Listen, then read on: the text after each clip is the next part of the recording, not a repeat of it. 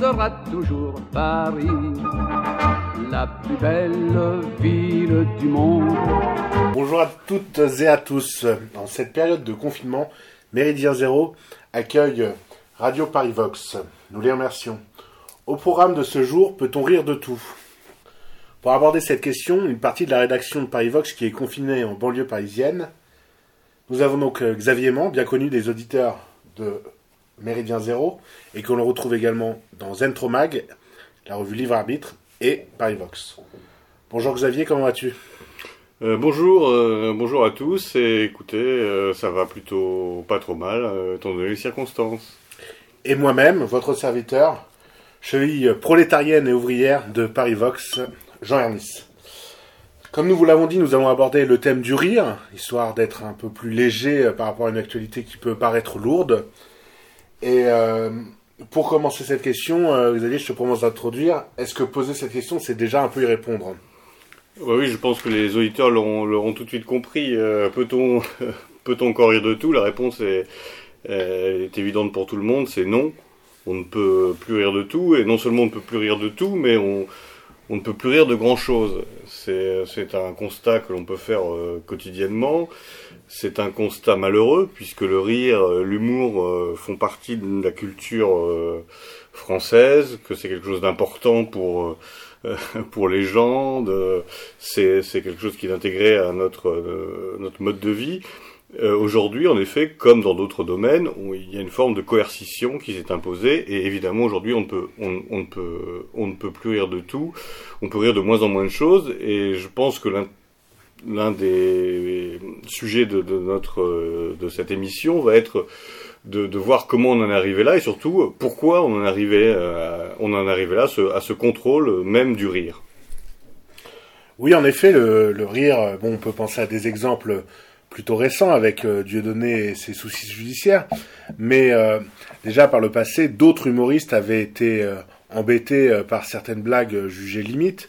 On peut penser aux blagues sur les handicapés, les fameuses crevettes, où tout est bon sauf la tête, qui avait créé un vrai scandale à l'époque. Je sais pas si tu te souviens de cette histoire. Oui, alors c'était pas c'était le, le, le- pas forcément très drôle Patrick Dempsey qui avait qui avait fait ce euh, cette blague qui en effet avait été un des euh, peut-être premiers, enfin pas forcément premier, mais en tout cas dans la première vague des gens qui avaient été la, la cible des associations. Euh, Il y a un nouveau acteur du rire aujourd'hui, ce sont les associations. C'est-à-dire des gens qui sont vigilants, qui contrôlent euh, les sketchs, qui contrôlent la parole, etc.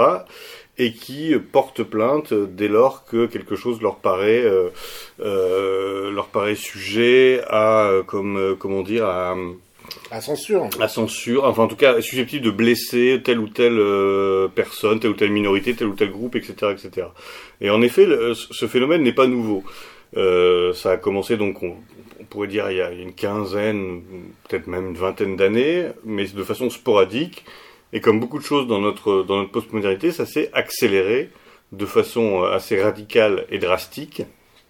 Et on a maintenant euh, ce phénomène s'est systématisé et généralisé. Euh, on a pu voir récemment euh, un présentateur de télévision euh, dont le nom va évidemment malheureusement m'échapper, qui présentait euh, euh, les amours sur Reichmann. non. Tex. Voilà, Tex.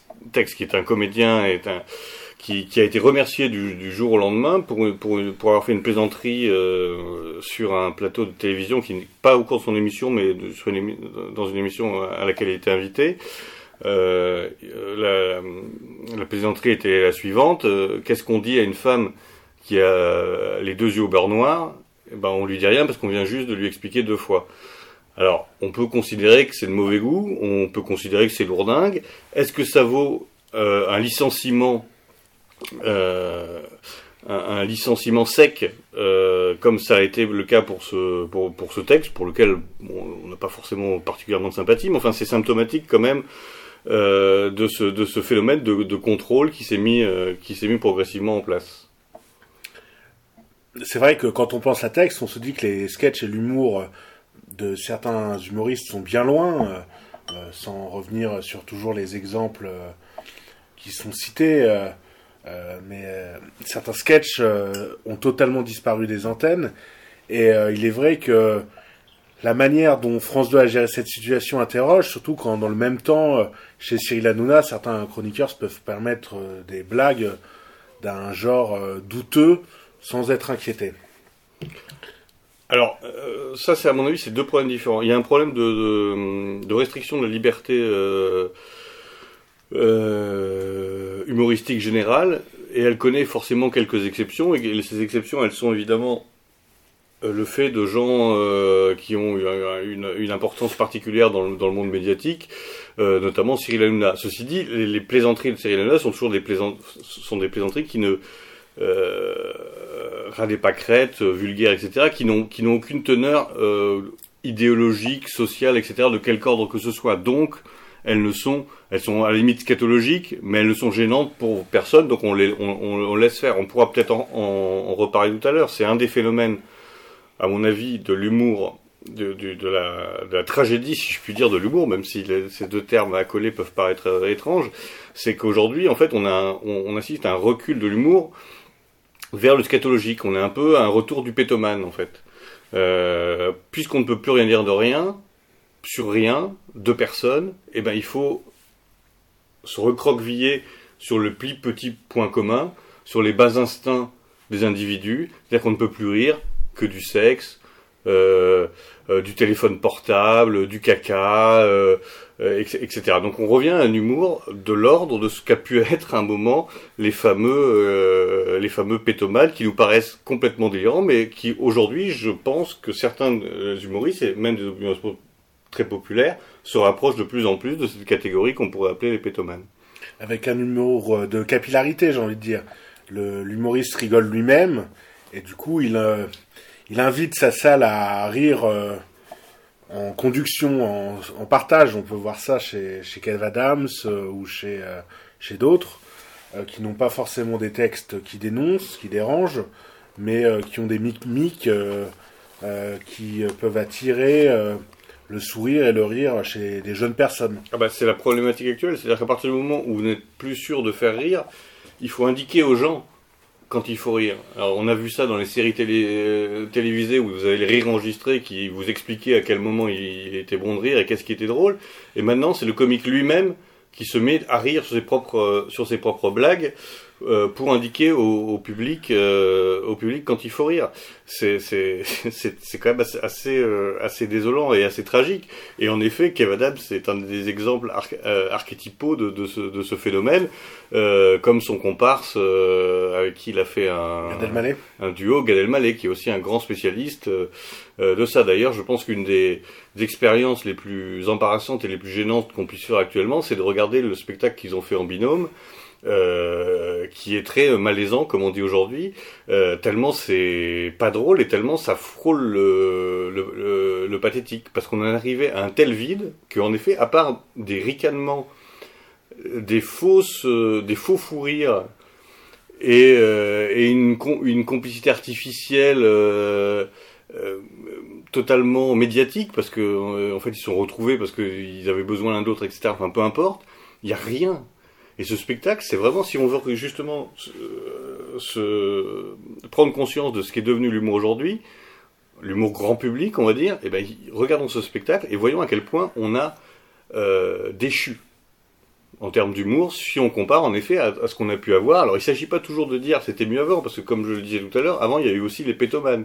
Mais les pétomanes, ils ont été remplacés par, euh, par des comiques de texte, par des comiques de situation, etc. Et là, on est en train d'inverser, de, revenir vers, les pétomanes. Mais c'est vrai que si on compare aujourd'hui des gens comme euh, Gad Elmaleh ou Kev Adams avec la génération, euh, on va dire, euh, j'espère que on va paraître trop pour des vieux cons en parlant de ces, de, de, ces gens-là parce que euh, parfois on perd un peu le, les repères, mais des gens comme comme les inconnus, euh, qui avait quand même une liberté de ton, une qualité de, dialogue, une qualité de travail général, parce que tout était bien fait, euh, les costumes, la mise en scène, etc., etc., etc. On, s'aperçoit qu'il y a quand même un effondrement, en effet, de la, de la qualité du rire. Euh, en France et peut-être ailleurs, mais en tout cas en France. Oui, c'est ce qui nous intéresse, c'est la France, effectivement. Les inconnus ont malgré tout des, des réminiscences. D'ailleurs, Didier Bourdon disait dans une chanson récemment, on ne peut plus rien dire. Par là, il voulait sans doute signifier la censure grandissante. cette censure, selon vous, Xavier, selon toi, hein, toi, elle est due à quoi? Bah, la censure, elle est, à mon avis le fruit de, trois paramètres euh, euh, différents, mais qui euh, associés d'une certaine façon. Le premier paramètre, c'est pour moi la communautarisation de la société, l'atomisation de la société, qui crée une foultitude de groupes qui vivent parallèlement, mais plus en commun, et qui défendent leurs intérêts uniquement et qui, attaquent euh, dès qu'ils se sentent agressés. Donc c'est le phénomène qu'on a, a pu évoquer avec, les, fameuses associations qui défendent tel ou tel groupe, etc. etc. Donc ça c'est l'atomisation de la société. Le deuxième, euh, c'est euh, la judiciarisation des rapports sociaux et humains. C'est-à-dire qu'aujourd'hui tout passe désormais par les tribunaux, par les accusations, euh, par des jugements. Et le troisième, euh, c'est l'effondrement euh, culturel, l'effondrement intellectuel même, on peut dire, de notre société et de la majorité de, malheureusement, ou en tout cas la majorité d'une grande part de, nos compatriotes. Et je pense que peut-être qu'on pourra passer en revue ces trois, ces trois causes parce qu'elles sont, elles sont importantes. Sur le communautarisme et la communautarisation, le meilleur exemple, c'est peut-être le Jamel Comedy Club, qui en fait a su produire des hum, humoristes euh, sectoriels assez ethniques au final. Donc on a euh, Chinois Marrant qui s'adresse à un public asiatique et un peu blanc, euh, comment dire, compatible, dirons-nous. on a un public plus banlieue. on voit ce phénomène dans d'autres d'autres comiques, d'autres troupiers à, ton avis ou? Bah oui, oui, ça, se voit. Je pense qu'aujourd'hui, c'est amusant, ça se voit, ça se voit même dans, euh, enfin, comment dire, par par défaut. on voit, on ne voit plus que des gens qui représentent une communauté et qui défendent une communauté. Là où Popek se moquait de sa communauté pour faire rire tout le monde, on a un Jamel Debbouze qui se moque des Français pour faire rire euh, sa communauté. ça, c'est la grande évolution. Il y a toujours eu des, euh, il y a toujours eu des, humours euh, ethniques, on va dire, ou culturellement marqués. il y a toujours eu le l'humour juif, l'humour juif, l'humour pied noir, etc. Mais en général, en général c'était justement quelqu'un qui était issu de cette minorité, mais qui parlait à la majorité, en grosso modo forçant les traits de sa propre communauté, euh, ses, éventuels défauts, ou en riant de ses défauts, et pour faire rire l'ensemble de la communauté nationale. Maintenant, c'est totalement différent. Ce sont des gens qui sont issus d'une minorité, mais qui sont là pour faire rire uniquement leur minorité. Alors pas forcément sur le dos, sur le dos des autres, ça peut, ça, peut arriver bien sûr, parce que c'est toujours plus facile. Mais en tout cas, c'est très sectorisé. C'est en effet très sectorisé, et chacun a un humour qui, qui, peut de moins en moins être compris par quelqu'un qui n'a pas les références euh, culturelles ou de quartier ou de je sais pas quoi. Ah, il faut les codes. Euh, je suis désolé, si, si, vous, si vous faites écouter un, un, sketch du Jamel Comedy Club à mes parents, euh, qui sont qui ont pas du tout de pour employer le mot sacré de préjugés particuliers, c'est pas qu'ils vont, c'est qu'ils juste qu'ils ne comprennent rien. Ils comprennent rien. Alors on pourrait dire il y, a un, phénomène de génération, oui, mais il y a aussi un, phénomène de, culture, de référents particuliers qui sont liés, pour le coup, vraiment à ce phénomène de communautarisation, en tout cas c'est mon avis, de la société française. Cette euh, atomisation, on la constate dans tous les pans de la société, et euh, comme tu le disais justement, cette euh, communautarisation se ressent également à travers les associations. On peut penser à SOS Racisme, toujours faire de lance euh, vigilante face à certains comiques. On parlera de Dieudonné peut-être plus tard, fera une incise particulière sur lui. Mais un, un, chanteur, troupier, humoriste, euh, présentateur télé comme Lagaffe, par exemple, euh, disait des choses il y a 20 ans qu'il ne pourrait plus dire aujourd'hui. On l'a déjà dit, euh, Lagaffe parlait à la terre entière, façon de parler, du moins aux Français, il était à 20h sur, sur TF1. Dorénavant, on a le Jamel Comedy Club, qui propose des contenus très segmentés, parce que Jamel Comedy Club, c'est aussi Blanche Gardin, par exemple. Donc c'est là où c'est un petit peu, un petit peu étrange. Alors après, je sais pas si le but de notre émission est de remettre au goût du jour les sketchs de la gaffe. Je pense que c'est dispensable, mais, mais il est vrai qu'il y avait une forme de liberté dans ce qu'il disait, euh, même si on trouvait ça extrêmement médiocre, ce qui est bon cas. Qui est assez inimaginable aujourd'hui. Et c'est surtout sur ça qu'il faut s'interroger sur, parce qu'en fait, l'humour, euh, chacun va, c'est très subjectif ce qu'on trouve drôle, etc. Ce qui, ce qui est, ce qui tragique, c'est pas qu'il y ait plus de choses qui fassent rire, c'est qu'il n'y ait plus la possibilité de parler d'un certain nombre de choses dont on pouvait parler librement il y a même il y a même dix ans. C'est là où on voit l'accélération des choses. Il y a même dix ans, euh, et c'est ce rétrécissement de notre de, de, la liberté de pensée et d'expression qu'on constate bien sûr dans notre domaine, mais qui est flagrante dans le domaine de l'humour, et qui est, qui est pourtant c'est la dernière soupape l'humour normalement. C'est, en général le, fou du roi, le, fou du roi, c'est, celui à qui on laisse le, le plus de, de, marge de manœuvre et de liberté. Donc quand lui-même devient euh, politiquement correct, euh, ça montre la crispation totale de, notre, société. Et aujourd'hui, c'est tragique de voir ces comiques qui ne parlent, parlent plus de rien, qui ne parlent soit qu'à leur communauté, soit quand ils veulent parler au plus grand nombre, il ne parle que de choses, euh, on va dire, extrêmement triviales, pour justement à la fois ne pas risquer d'être attaqué par telle ou telle association, et surtout pour essayer d'être compris par tout le monde. Parce que ça, on en vient à un autre point euh, que, que, j'ai évoqué, c'est l'effondrement, euh, l'effondrement culturel. L'effondrement culturel, c'est-à-dire qu'aujourd'hui, euh, prenez quelqu'un comme alors ça on va perdre complètement euh, tous les gens de moins de 40 ans euh, mais c'est pas grave ils se renseigneront sur sur YouTube mais prenons comme quelqu'un comme comme Raymond DeVos. Grand comique quelqu'un qui a fait rire énormément de gens qui a eu énormément de succès qui est un un comique un, un auteur dont, la particularité pour ceux qui ne le connaissent pas est de est de jouer sur les mots de la langue française en fait euh, donc euh, euh, de faire des, des, des sketchs entiers avec le même mot mais dans, pris dans les sens différents, etc. etc.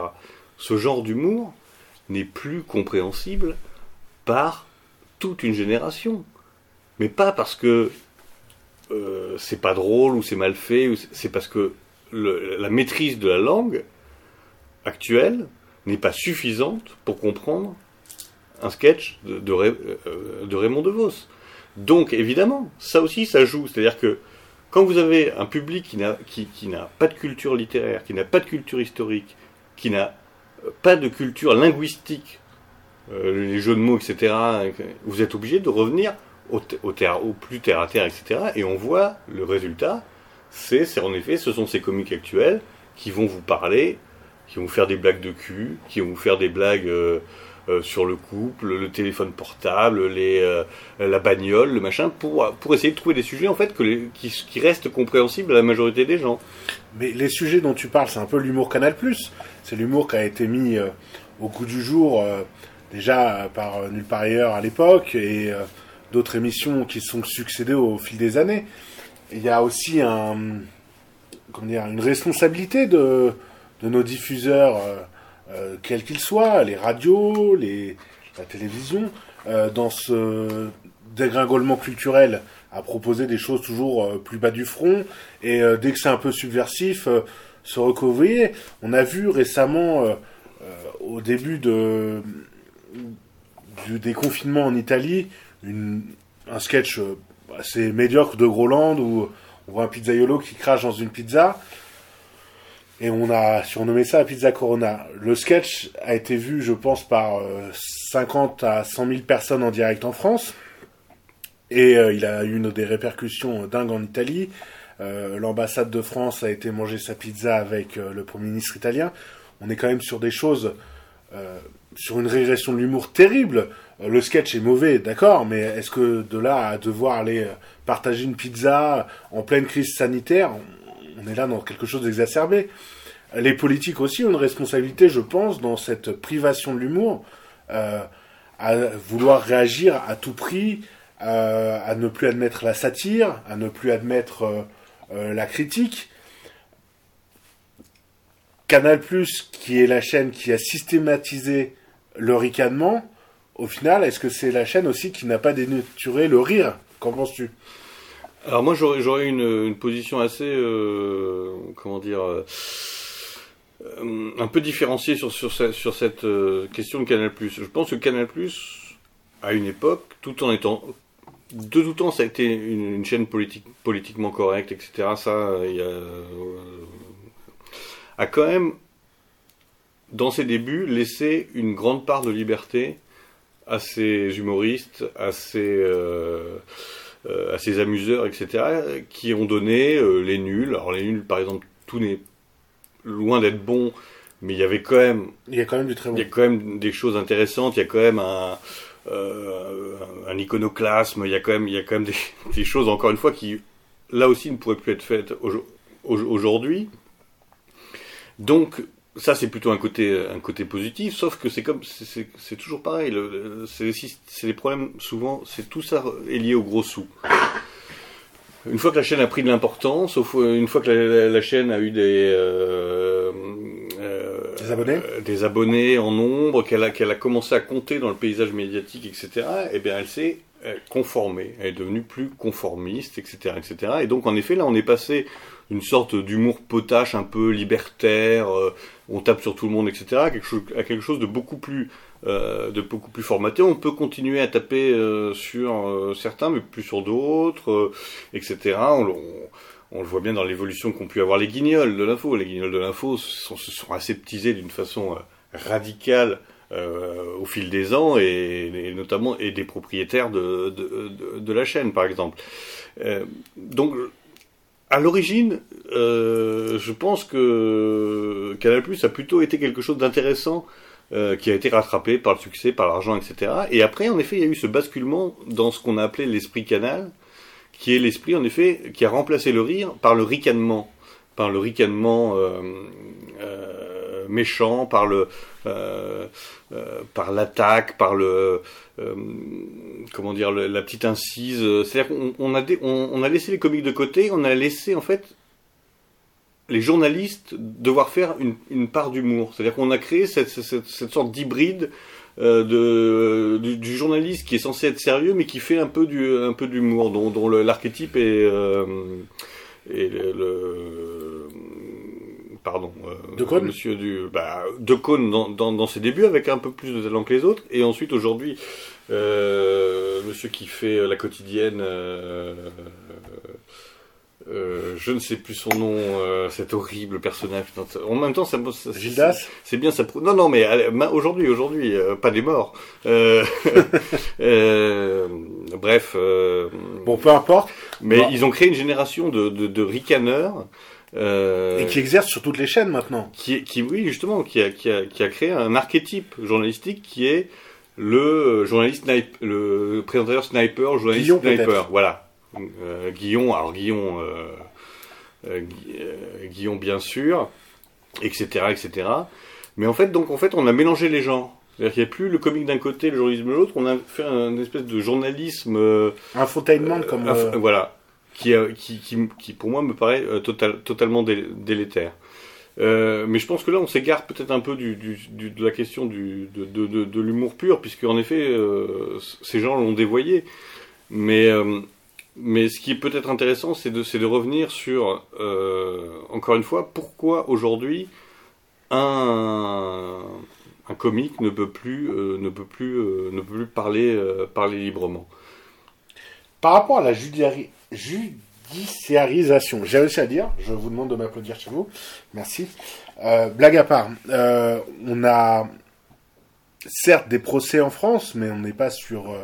on a peut-être plus la crainte du procès et une autocensure euh, de crainte du procès que des, des dizaines d'exemples de procès euh, de comiques jugés, on n'en a pas en France, honnêtement.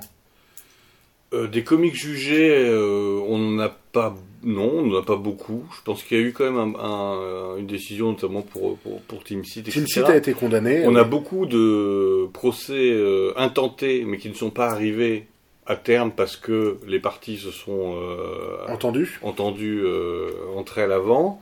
Et on a en effet surtout cette menace, cette épée de Damoclès, qui en permanence euh, est au-dessus de la tête des, euh, euh, des, des comiques et qui donc, euh, en effet, les pousse à une forme, à une forme d'auto- euh, d'autocensure. Et rappelons que pour être produit, un comique a besoin de, de producteurs, de gens qui le soutiennent au niveau médiatique, tout ça. Donc il ne fait pas forcément ce qu'il veut. Il a des gens derrière qui lui disent, écoute, ça, si tu dis telle blague, tu ne passeras pas dans telle salle, euh, tel média ne t'invitera plus. Euh, je pense que, en plus de la peur du procès, on a la peur de ne plus être médiatisé, donc de ne plus pouvoir vendre, euh, faire la promotion de son spectacle ou de vendre ses DVD éventuellement.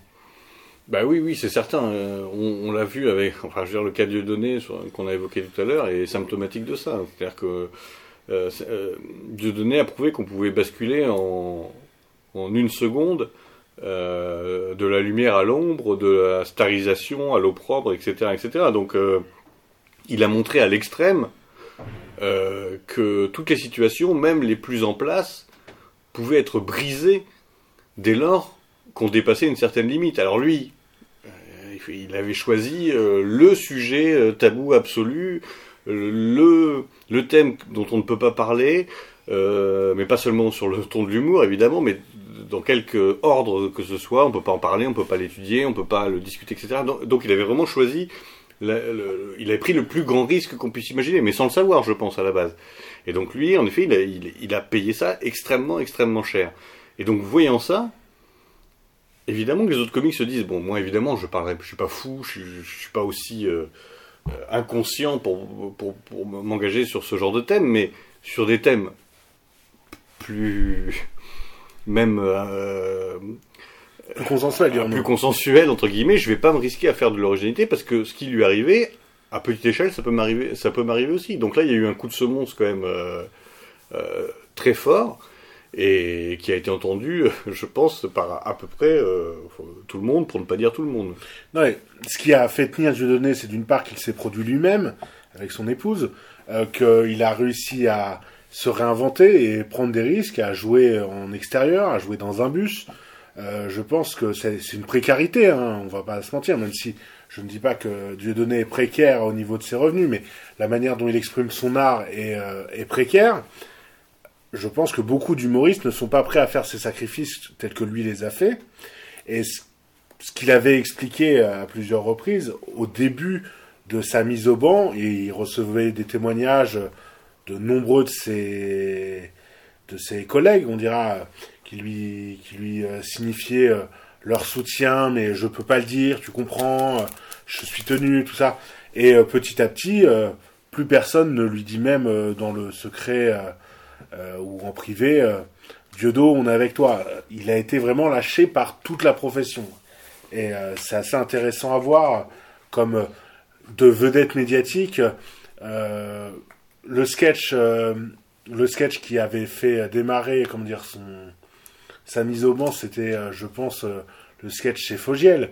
Et là aussi, on revient à ce que tu disais tout à l'heure, c'est-à-dire que euh, dans une émission de politique culturelle sérieuse, on fait venir un, type pour faire un sketch. Est-ce que c'était le lieu La question pourrait se poser, mais c'est pas le, sujet du jour. Non, mais c'est sûr que le cas de données est forcément euh, particulièrement. On peut parler, on peut pas parler d'humour sans parler de données. D'une part parce que c'est que ça reste quand même l'un des. Il est bon. des- oui, l'un des meilleurs dans son genre. Donc euh, ça, euh, je pense que même ses, ses plus farouches adversaires l'admettent. Et surtout, on se rend compte que euh, voilà quelqu'un qui est en effet passé de, de, de, de stade de superstar, ce serait beaucoup dire, mais de personnages importants, euh, Invité régulièrement sur les plateaux médiatiques, etc., à Paria qui fait ses euh, spectacles maintenant dans un bus ambulant pour ne pas subir des interdictions euh, des, interdictions par les maires de, pour ces salles, pour ce etc. C'est, c'est-à-dire qu'on on est, enfin, si on y réfléchit deux minutes posément, c'est juste totalement délirant. C'est juste totalement délirant que quelqu'un, pour un spectacle comique, soit contraint de se, de, de, se mettre dans une situation quasiment de, de partisan, quoi, enfin de, ouais, de de, semi-clandestinité, ça prouve en effet à quel point euh, à quel point l'humour aujourd'hui est devenu encadré. Et bien sûr, les gens ne vont pas ne vont pas se presser pour se retrouver dans la même situation que lui. Alors évidemment, on ne demande pas à, tout, à tous les comiques de d'aller sur ce genre de chemin ou de parler de ce genre de sujet. Mais euh, je pense que ça a été en effet un coup de semonce euh, assez bien entendu par tout le monde.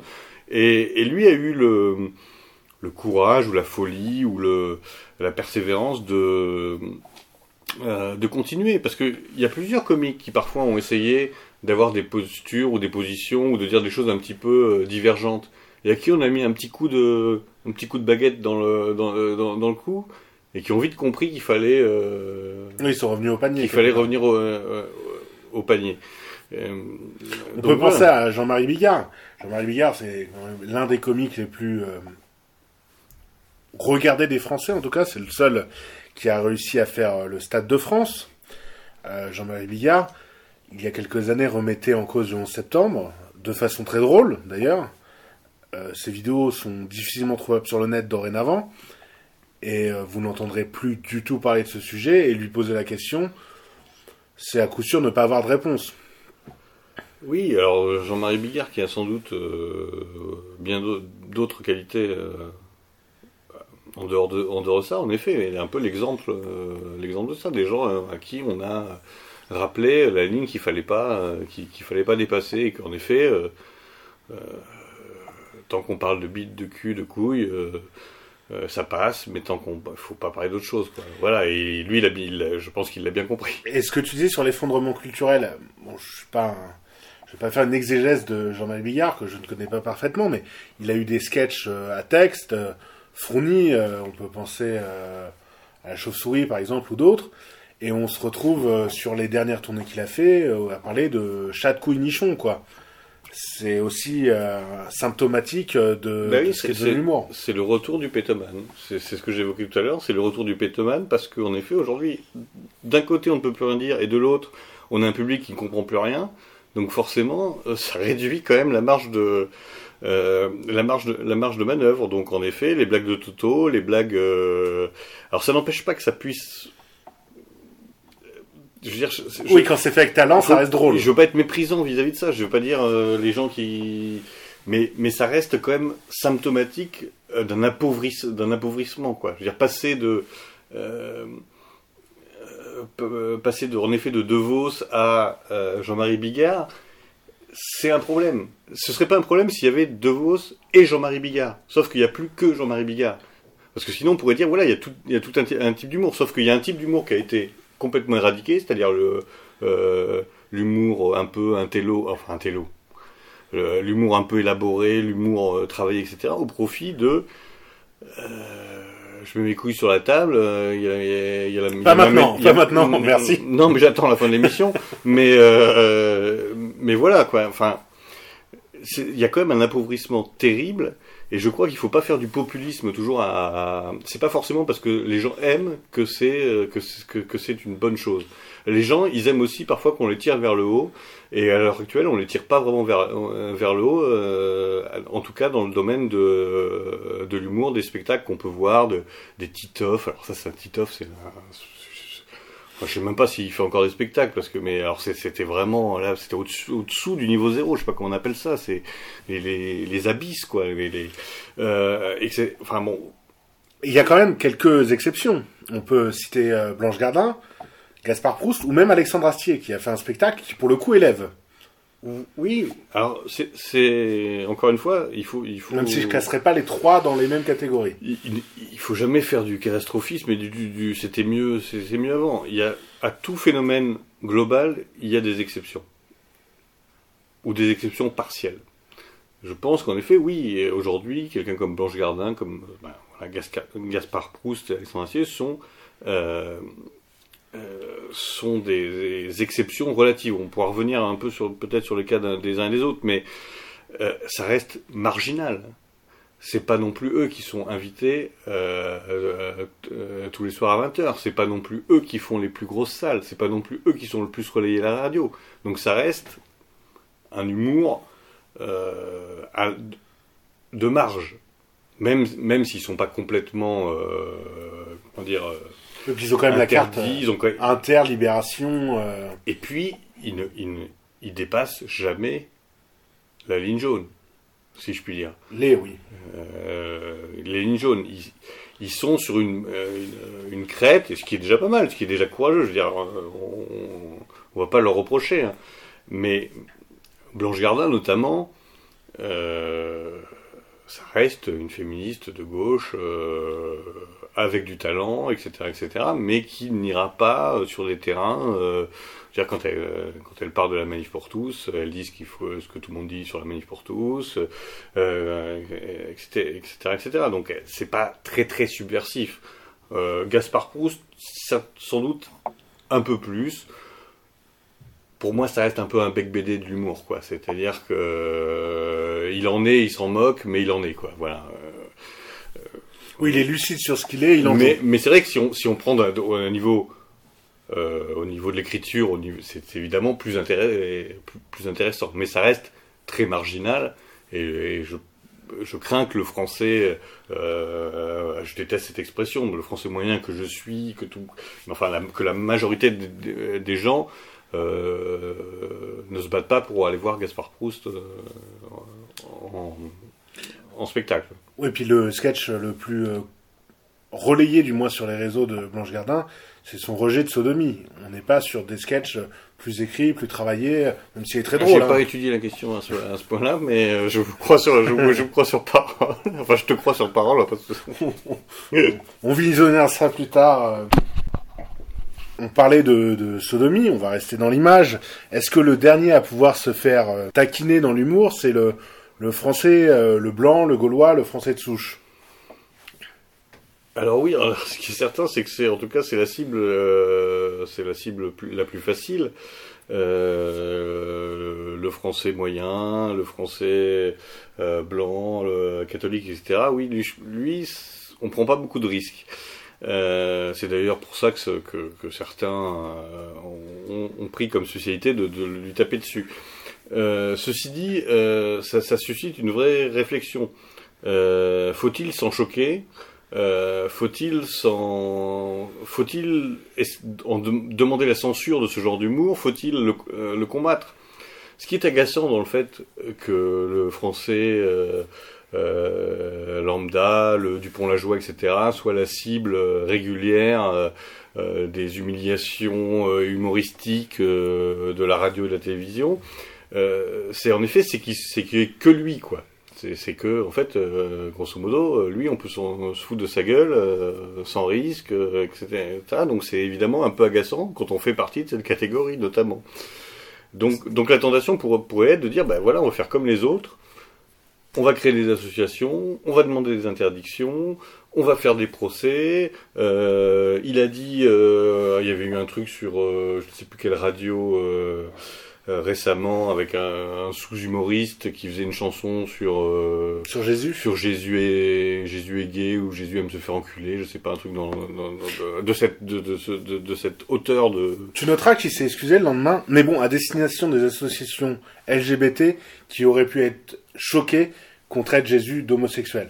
Bon ça effectivement est-ce qu'on doit euh, est-ce qu'on doit nous-mêmes être tentés par cette par l'étape judiciaire, sachant que les juges ne sont pas forcément très favorables ben, ça c'est une vraie question. Alors après, euh, encore une fois, euh, chacun peut, avoir des opinions différentes, mais en effet, la vraie question c'est ça. Est-ce qu'on doit se considérer comme une communauté parmi les autres communautés qui doit se défendre avec les mêmes armes de la même façon, euh, ou est-ce qu'on estime que nous sommes euh, détenteur de principes et que l'on doit défendre ces principes, et notamment celui de la liberté d'expression et de, et, de la, et de la libre parole sur tous les sujets, de façon euh, absolue et globale. Moi, je, moi, je suis un défenseur de cette position-là.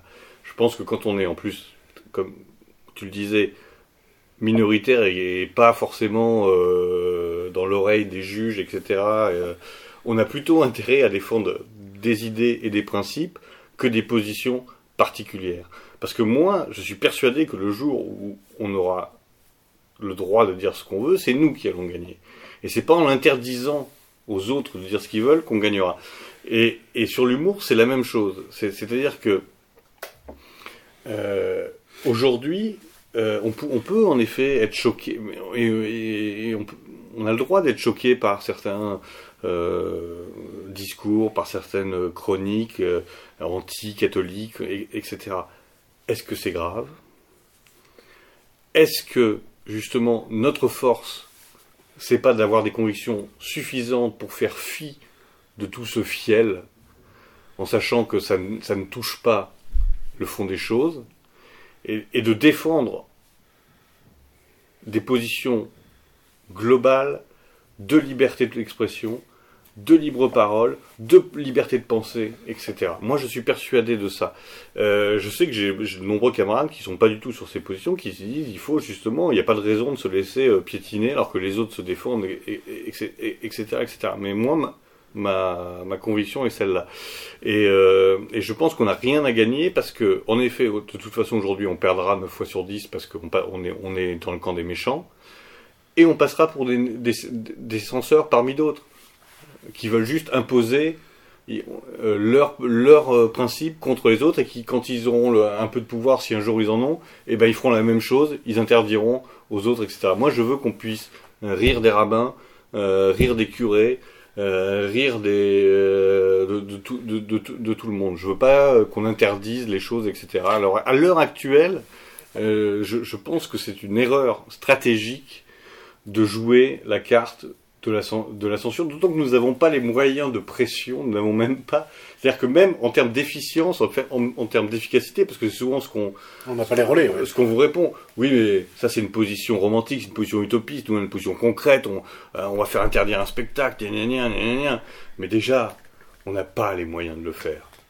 On n'a pas les moyens de le faire. Donc, même d'un point de vue pratique, euh, je pense qu'on se trompe en faisant euh, ce, genre de, ce genre de choix. Et moi, je ne suis pas pour la. Pas pour la censure, je ne l'ai jamais été. Et euh, si, je veux, si je veux demander le droit pour mes groupes de musique, euh, mes artistes, etc., de s'exprimer, d'avoir le droit de faire des concerts, c'est pas pour aller essayer d'interdire ceux des autres. Voilà. C'est-à-dire que moi, je suis pas une merde d'antifa qui va appeler une salle de une, salle de, spectacle pour faire pour faire interdire un, un comique ou, un chanteur. Je ne me mets pas au niveau de mes adversaires je ne t'apporterai pas la contradiction là-dessus. Je compléterai juste par euh, quelques quelques faits. Par exemple, lorsque Dieudonné a été interdit, on l'a interdit euh, au même titre euh, que le lancer de nains. Je sais pas si tu te souviens de ça. C'est-à-dire qu'on disait que vu que c'était ses propos étaient discriminants, ça nous rapportait à l'époque où on faisait lancer de nains. Donc même des des hommes politiques n'avaient pas saisi la nuance de la jurisprudence qui avait été employée par Manuel Valls à l'époque, ils vous rendez compte, ils jettent des nains sur scène. Il y a une députée ou une maire qui avait dit ça pour justifier l'interdiction de degré. Toutes les interdictions qu'on pourra faire à nos adversaires, elles nous seront renvoyées, je pense, dans la gueule, fois 5, fois 10. Parce que nos adversaires sont nombreux et ont des moyens et des relais que l'on n'a pas. En admettant que demain, nous nous mobilisons pour faire interdire un sketch d'un comique que nous n'aimerions pas, il nous faudrait trouver des, relais, des, comment dire, des, partenaires de circonstance. Et ce sont ces mêmes partenaires qui s'indigneront et vous lâcheront à la moindre blague euh, sur euh, certaines euh, communautés ou sur, euh, sur certaines tonalités qui ne leur plaisent pas. Je pense qu'on a fait un tour de la question qui est rapide, mais le but c'est pas de rester trois heures avec nos auditeurs, même s'ils sont confinés et, qu'ils s'ennuient chez eux. On viendra les, les divertir dans quelques Ou jours. Ou les embêter, selon. Évidemment. Euh, Peut-être, euh, pour les occuper, euh, peut-on leur conseiller euh, quelques sketchs à regarder, écouter euh, Xavier, est-ce que tu as quelque chose à nous proposer? Alors euh, deux choses. Alors ça, je vais pas forcément être extrêmement original. Euh, un dans les choses plus anciennes, c'est évidemment euh, je dirais presque l'intégralité euh, des, des sketchs des inconnus. Pour ceux, qui, pour ceux qui ne les connaissent pas encore sur le, sur le bout des doigts, ça peut arriver. Hein, parce que, euh, parce qu'il y a le bon et le mauvais podcast. Donc on en reparlera, mais... Et, euh, et plus particulièrement la, la, la parodie euh, d'Ushuaïa, que je vous conseille particulièrement. Euh, ça fait deux fois particulièrement, c'est pas grave. Euh, donc, et sinon, dans les choses euh, contemporaines qui ont le mérite d'avoir un certain intérêt, je conseille le, le Palmacho, qui est un peu pour moi une sorte de d'année des inconnus, c'est-à-dire c'est les inconnus en un peu moins subversif, en un peu moins originaux, mais quand même avec une, certaine euh, qualité, une certaine euh, liberté de, de parole, et c'est euh, tout ne tout n'est pas du même niveau, tout n'est pas du tout n'est pas intéressant, mais ça reste quand même dans la verve, on dirait. De, ce, type d'humour. Voilà. Donc si j'avais deux conseils à cela, les inconnus et le palmacho euh, pour meubler vos, vos temps libres pendant le confinement. Même le film qu'ils avaient fait, euh, Palmacho, euh, Folle histoire de Max et Léon, euh, est à conseiller. Hein. C'est un film, comme qu'on peut faire des films drôles et légers sur l'occupation. On n'est pas sur un truc lourd et on n'est pas sur toutes les ficelles faciles où on a le compte collabo de français. On est sur un truc un peu plus, un peu plus intelligent que ça. Donc je, je, je te rejoins là-dessus. Moi, en conseil, j'aurais évidemment Dieudonné, notamment son sketch La fine équipe du 11, que je trouve tordant. Et euh, on pourrait aussi penser au Club des racistes anonymes, qui est très très bon, de Dieudonné également. Et je conseillerais, tu, as dit beaucoup de mal de lui tout à l'heure, j'ai pas voulu, euh, on réglera ça plus tard. Je conseillerais le, le clip La Zoubida de la gaffe, qui est, euh, qui est comme un objet mémoriel de, de l'humour en France. Alors, je ne dis pas que c'est ce qui m'a fait le plus rire, mais se dire que ça passait à grande écoute euh, sur les chaînes et que le mec était euh, le présentateur vedette de la première chaîne de France, en dit long sur euh, l'évolution de l'humour en France. Donc voilà, je vous conseille de voir et faire voir la Zoubida de la gaffe. Bon, à ce titre-là, vous pouvez aussi regarder si vraiment vous, êtes intéressé par l'historicité de l'humour, certaines séquences des grosses têtes euh, d'il y a euh, dix ans, hein, parce que là aussi, euh, je pense qu'aujourd'hui, il y aurait du, du procès, du procès qui tomberait à tous les coins de rue. Donc voilà. Enfin, en tout cas, on va pas vers le, on va pas vers le mieux, mais il y a encore de l'espoir, bien sûr. Il en reste toujours. En tout cas, je te remercie Xavier pour D'être venu d'aussi loin D'être venu de, au moins de, de quelques mètres entre notre euh, salon et l'endroit où nous enregistrons euh, non loin, où nous sommes confinés comme nous vous l'avons dit. Euh, nous allons, si les échos sont positifs de votre côté, chers auditeurs, réitérer l'expérience avec un autre thème. Nous vous remercions de nous avoir écoutés, nous remercions Méridien Zéro de nous héberger. Nous vous invitons à vous informer, continuer à vous informer en consultant les sites amis, évidemment Parivox, le nôtre, et euh, contribuer au développement de Méridien Zéro, qui, euh, bien que confiné, a besoin de vos fonds pour continuer à payer le loyer du local, qui lui court toujours. Un dernier mot, Xavier? Oui, confiné mais pas pédé. Hein. Merci. L'humour est donc euh, de mise. Je compte sur les associations communautaires de ne pas porter plainte au titre de la liberté d'expression si chèrement vendue. Je vous remercie. C'était Radio Paris Vox. À bientôt sur les antennes de Méridien Zéro. Paris sera toujours Paris, la plus belle ville du monde